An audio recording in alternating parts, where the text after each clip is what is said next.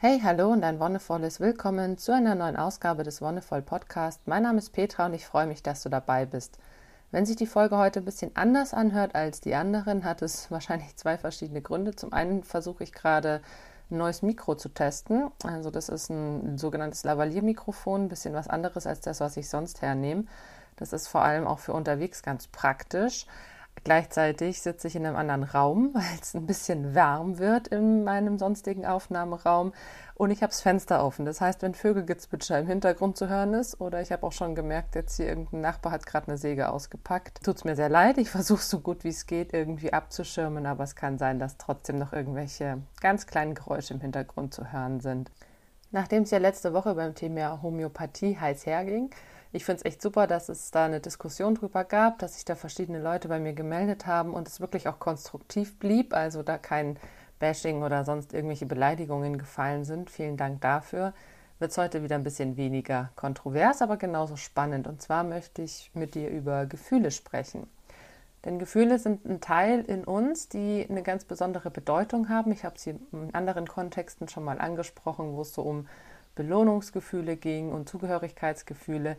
Und Gefühle an sich sind ein ganz entscheidender Faktor in uns, der uns antreibt, der uns auch in gewisser Weise hemmen kann und die immer wirken. Gefühle sind immer irgendwie da. Es gibt eigentlich keinen Moment in deinem Leben, in dem du nicht fühlst. Einerseits auf einer körperlichen Ebene. Du fühlst immer eine gewisse Temperatur um dich herum, du fühlst einen gewissen Untergrund, auf dem du stehst oder sitzt oder gehst.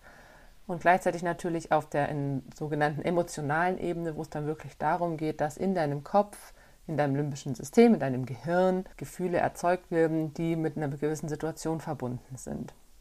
Ich will gar nicht so sehr darauf eingehen, wie genau Gefühle produziert werden, weil das ist, finde ich, schon ein sehr komplexer Prozess weil es eben viel mit Transmittern und Botenstoffen und so weiter zu tun hat. Aber ich finde es trotzdem wichtig, sich anzugucken, wie Gefühle wirken, was sie mit dir machen können, wie sie dein ganzes körperliches, geistiges und seelisches Wohlbefinden mehr oder weniger steuern und wie du dir Gefühle natürlich auch zunutze machen kannst. Wie du durch eine, eine gewisse Einstellung, durch eine gewisse Herangehensweise Gefühle vielleicht auch erzeugst und dir damit ein angenehmes, entspanntes Leben, ein schönes Umfeld gestalten kannst. Weil das ist ja das, was ich dir versuche immer mitzugeben. Wie kannst du dafür sorgen, dass es dir gut geht? Und Gefühle sind so ein Faktor, der sehr ausschlaggebend dafür sind, ob es dir gut geht oder nicht. Und als kleine, in Anführungszeichen, Übung zu Beginn wäre es wirklich die Frage, wie fühlst du dich gerade? Auf einer rein körperlichen Ebene, geht es dir gut? Hast du irgendwo Schmerzen? Wie fühlt sich dein Körper an? Eher wohlig warm, frierst du. Einfach ganz so neutral. Es ist auch eine Art Achtsamkeitsübung. Und dann im nächsten Schritt kannst du überlegen, okay, und wie geht es mir innerlich? Beschäftigt mich gerade irgendwas? Bin ich eher in einer positiven Grundstimmung? Freue ich mich auf den Tag oder auf das, was kommt? Habe ich vielleicht Angst? Bin ich traurig? Bin ich nervös? Steht heute irgendeine Prüfung an? Ohne das zu bewerten, einfach mal in dich reinzuspüren. Wie geht's mir? Was ist in mir los und wie reagiere ich darauf. Zum Beispiel gibt es ja auch hier ganz klare Signale, wenn ich eine Empfindung habe, dass das eine körperliche Reaktion hervorruft. Ne? Wenn ich zum Beispiel nervös bin, dann hat es meistens zur Folge, dass ich unruhiger werde. Genauso das gleiche, wenn man traurig ist.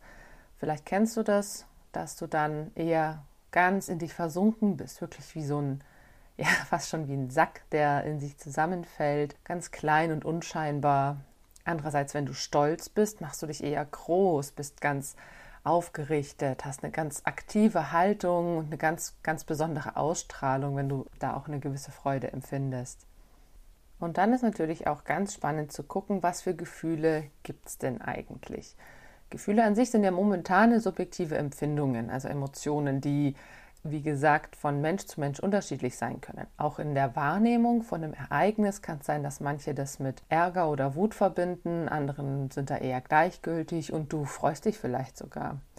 Das heißt, sie können sowohl angenehm als auch unangenehm sein und können auch ganz stark in ihrer Dauer variieren. Manche sind sehr in einem Gefühl verhangen kommen ganz schwer, ich sag mal, davon wieder los. Wenn was Trauriges passiert, gibt es wirklich Menschen, die für Tage, Wochen diesem Ereignis nachtrauern tatsächlich Und es gibt Leute, die das weniger betrifft, in Anführungszeichen, die schneller wieder in ein anderes Gefühl kommen können. Das hat nichts damit zu tun, dass die irgendwie, sag mal, gefühlskalt oder so wären. Das ist einfach ein ganz subjektives Empfinden und natürlich eine Art und Weise, wie ich mit dem Ereignis umgehen kann. Und das ist ja auch ganz spannend. Wie schaffe ich es, zum Beispiel aus einem negativen Gefühl rauszukommen, das für mich umzudeuten oder zu akzeptieren und dann trotzdem mein Leben weiterzuleben? Auch ihre Stärke kann unterschiedlich sein, wo manche zum Beispiel gleich zum Heulen anfangen, bist du eher noch entspannt und genauso andersrum, wo manche vielleicht schon, äh, wenn es irgendwie um Humor oder, oder Freude geht und andere schon laut loslachen, bist du vielleicht eher noch so, äh, ja, ist jetzt nicht so witzig. Es gibt ganz verschiedene Grundgefühle, zu denen zählt man zum Beispiel Ärger, Angst, Ekel und Freude. Also gerade die Angst ist natürlich ein Gefühl, das evolutionsbiologisch ganz interessant ist, weil das so ein bisschen unser Überleben schützt.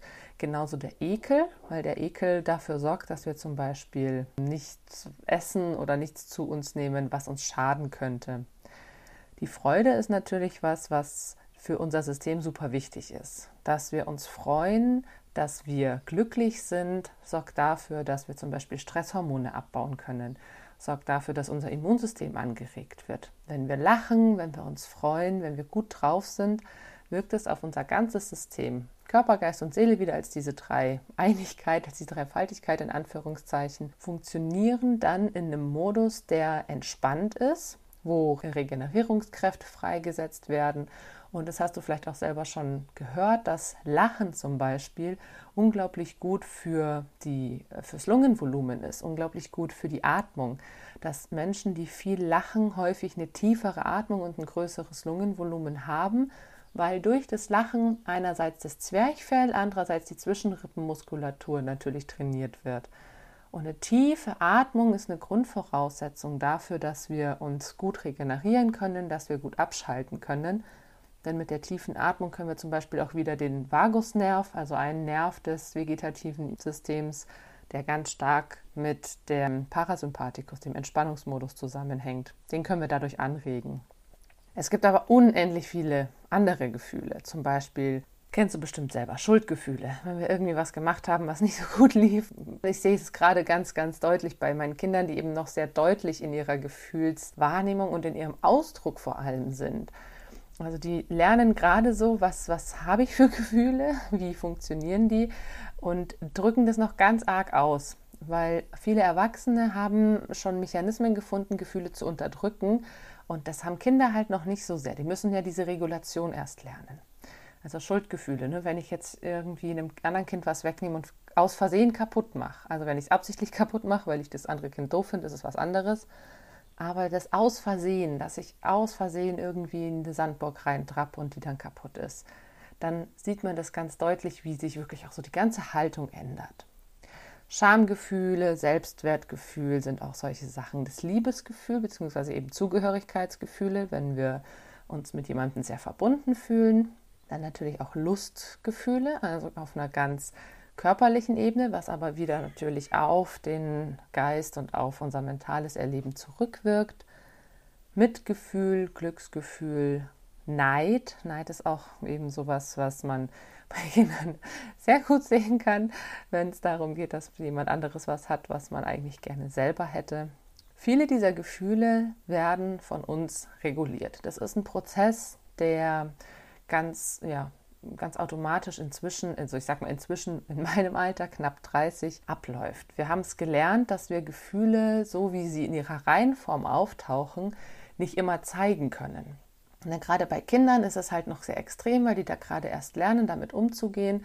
Und es gibt meistens irgendeine Maßregelung von außen, beziehungsweise eine Unterstützung, gerade wenn, wenn Traurigkeit oder sowas aufkommt, brauchen ja Kinder bis ins Alter von fünf, sechs Jahren häufig noch die Unterstützung, um damit fertig zu werden. Einfach weil sie erst lernen müssen, damit umzugehen. Und es ist ganz natürlich und total verständlich, dass diese Selbstregulation erst in den ersten sechs Lebensjahren wirklich sich entwickelt, bis zu einem Punkt, wo man dann sagen kann, okay, liebes Kind, jetzt bist du so weit, dass du dich selbst regulieren kannst. Das dauert bis ins sechste Lebensjahr hinein. Deswegen finde ich es auch so super wichtig, dass man auch bei Kindergartenkindern zum Beispiel dann immer noch diesen Anspruch hat zu sagen, ich begleite dich durch ein Gefühl durch und ich lasse dich eben nicht damit allein, sondern ich versuche dir so gut es geht eben Halt zu geben.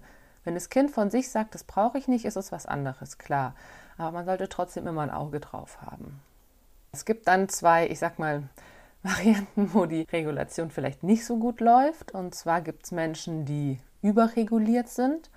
Das heißt, denen wurde vielleicht beigebracht, dass man Gefühle eben nicht so zeigen darf oder dass man sich eben nicht so anstellen soll und die sehr schnell gelernt haben, dass man Gefühle in Anführungszeichen unterdrücken muss, dass die eben nicht gezeigt werden dürfen. Solche Menschen sind dann, nennt man überreguliert.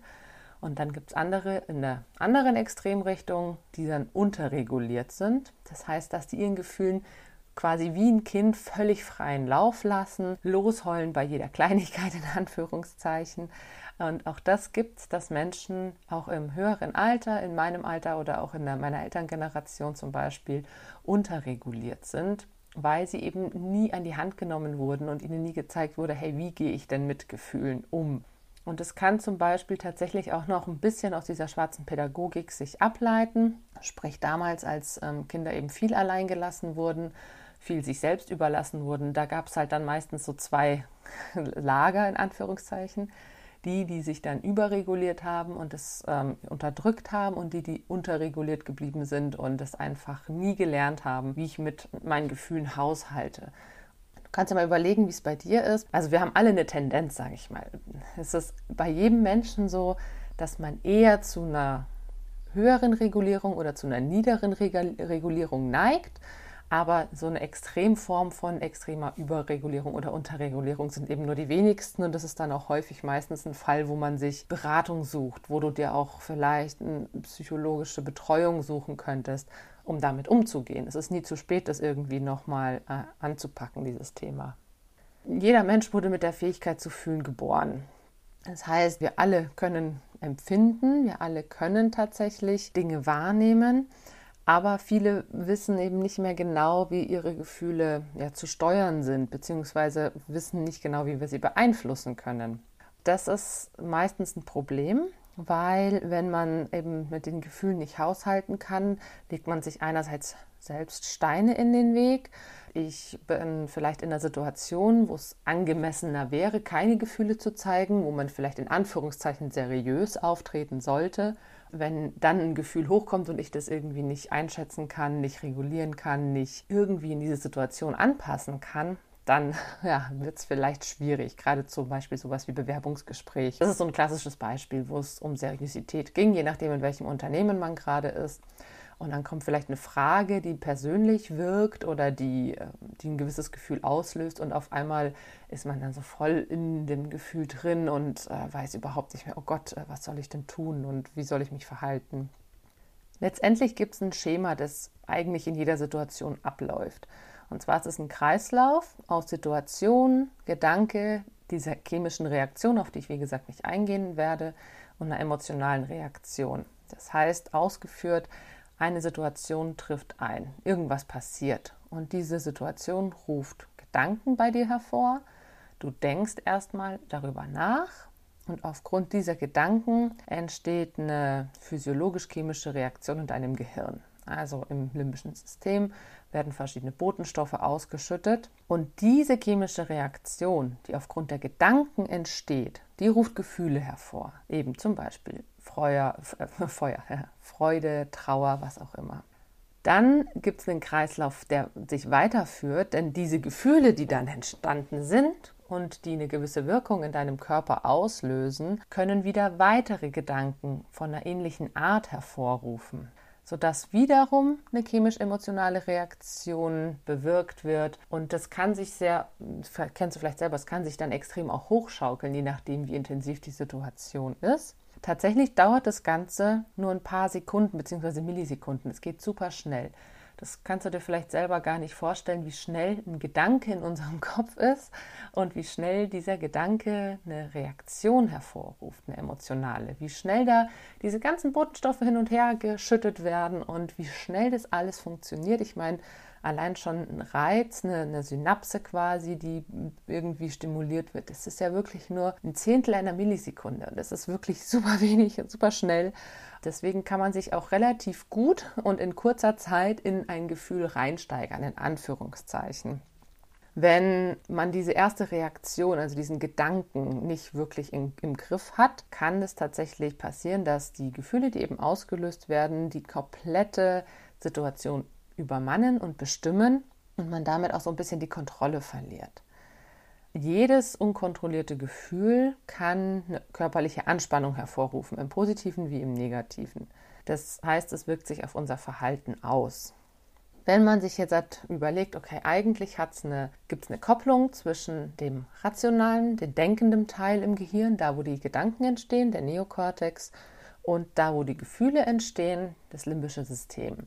Das limbische System ist ja um einiges älter. Der Neokortex ist ja, wie es so schön heißt, neo, neu, erst vor kurzem entstanden, in Anführungszeichen. Das ist der letzte Teil, dieses rationale Denken, das, was uns Menschen ja auch auszeichnet gegenüber von anderen Tierarten. Und diese Gefühle sind super wichtig, weil die zum Beispiel früher ja dafür gesorgt haben, dass wir überlebt haben, was ja auch jetzt bei Tieren noch der Fall ist. Und diese rationale Eingabe, die kam ja erst später dazu ist aber trotzdem sehr wirkmächtig. Das musst du dir immer vor Augen halten. Gefühl und Rationalität sind sich total ebenbürtig und können tatsächlich sich gegenseitig beeinflussen. Und jetzt kommt der entscheidende Punkt, wie wir für uns selbst ein entspanntes und möglichst sorgenfreies, in Anführungszeichen, sorgenfreies Leben gestalten können. Denn die Art und Weise, wie wir mit dem Gefühl und mit der Situation umgehen, ist ganz entscheidend. Wie beurteile ich die Situation? Welche Gedanken kommen mir in einer Situation?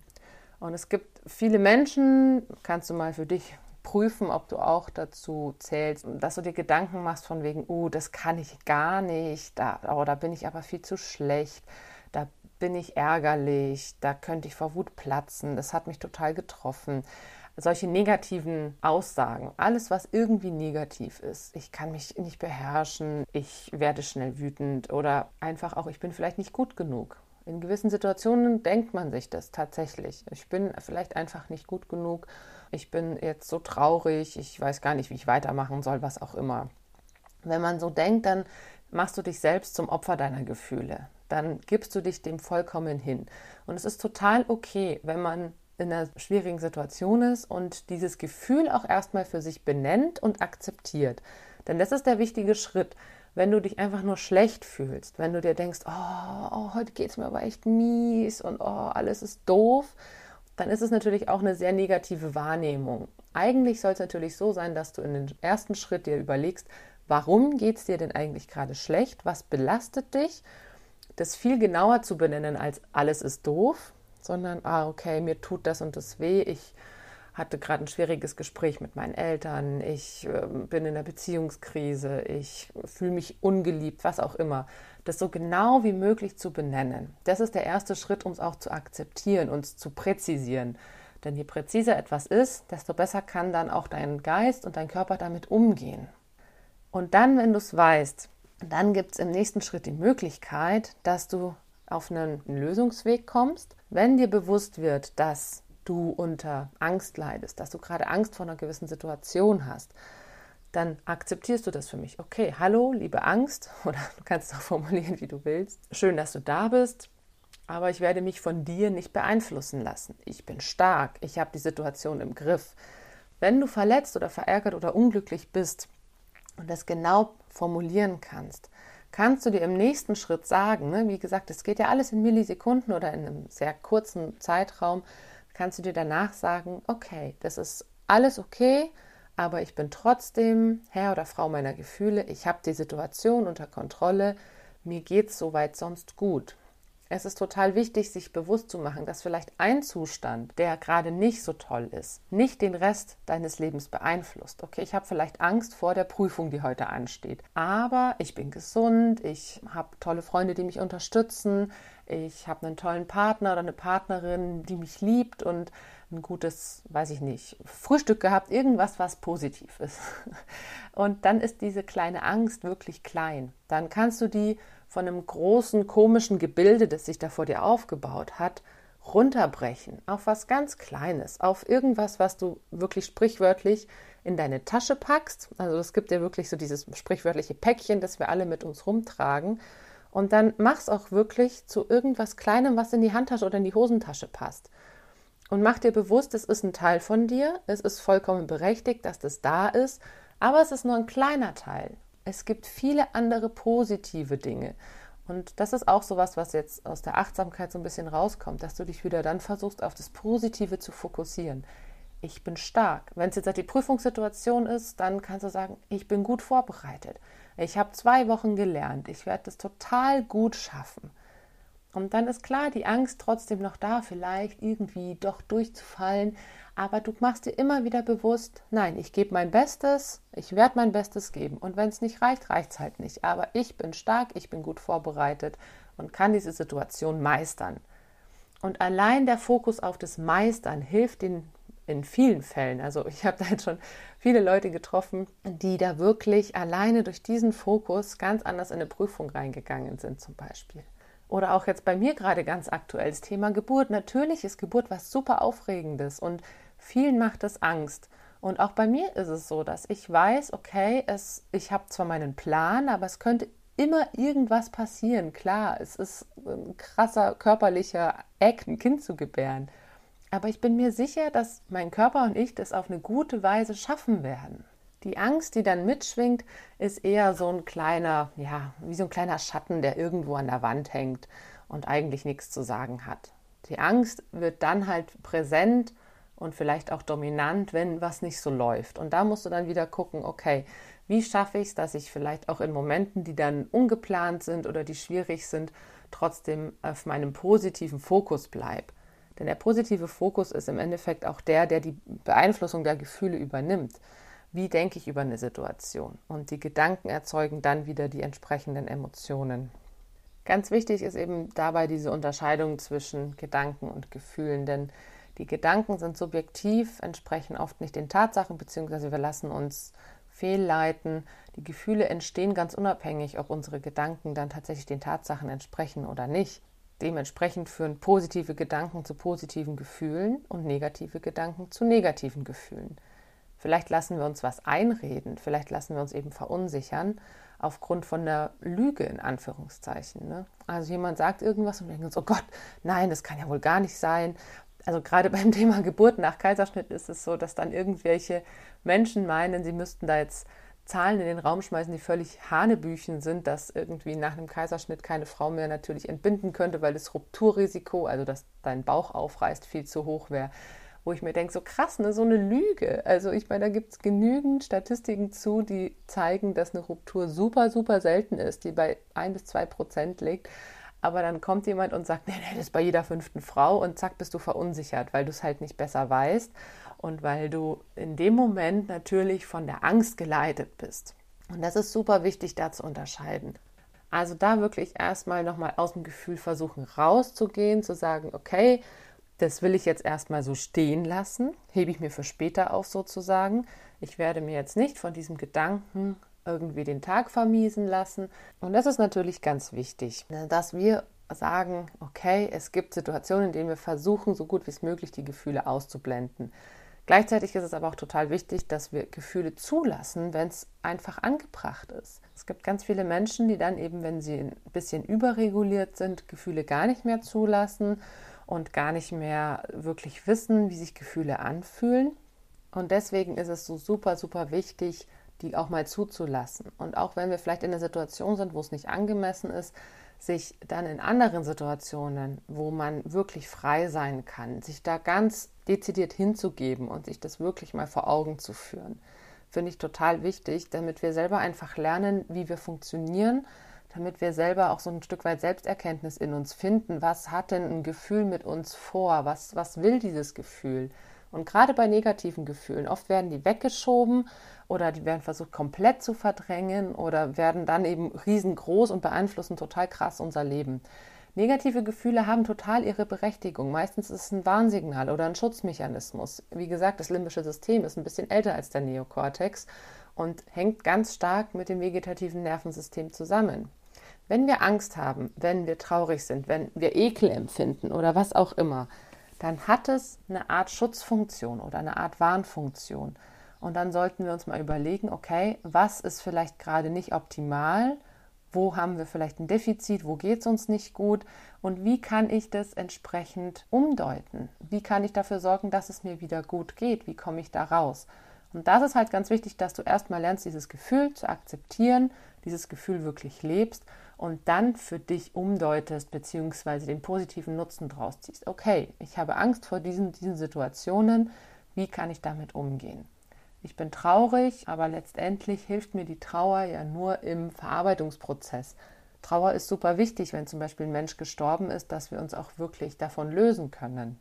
Und insofern kann ich dich nur einladen, mal ein bisschen mit deinen Gefühlen zu experimentieren, herauszufinden, wann du wie empfindest und wie sich das auf deinen Körper auswirkt und entsprechend auch die Reaktionen wahrnimmst, ganz bewusst. Damit kannst du es schaffen, dein Leben ausgeglichener und bewusster zu gestalten und auch in gewisser Weise entspannter zu leben. Und damit war es das für heute. Vielen Dank, dass du dabei warst. Danke fürs Zuhören und wie immer, wenn dir die Folge gefallen hat, dann lass gerne einen Kommentar oder eine Bewertung da oder teile sie auch unter deinen Freundinnen und Freunden. Wir hören uns dann nächste Woche wieder. Bis dahin wünsche ich dir alles Gute und noch einen wonnevollen Tag.